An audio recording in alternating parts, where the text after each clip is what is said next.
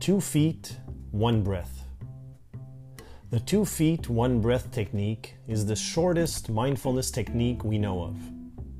It simply requires us to first feel one foot, then the other, and then to take one conscious breath.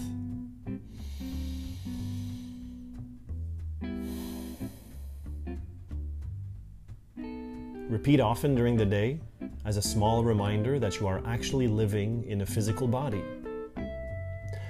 I enjoy using the prompt or the cue of a doorknob or even the handle of a car.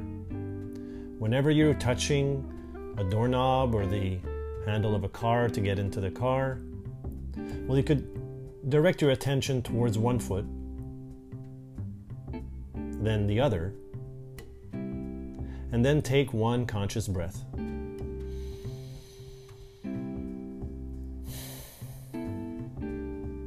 You don't even need to stop. You could actually continue moving as you are mindfully aware of two feet and one breath. And the more often you do that, well, the more often are you aware of what's happening. Thank you for your attention.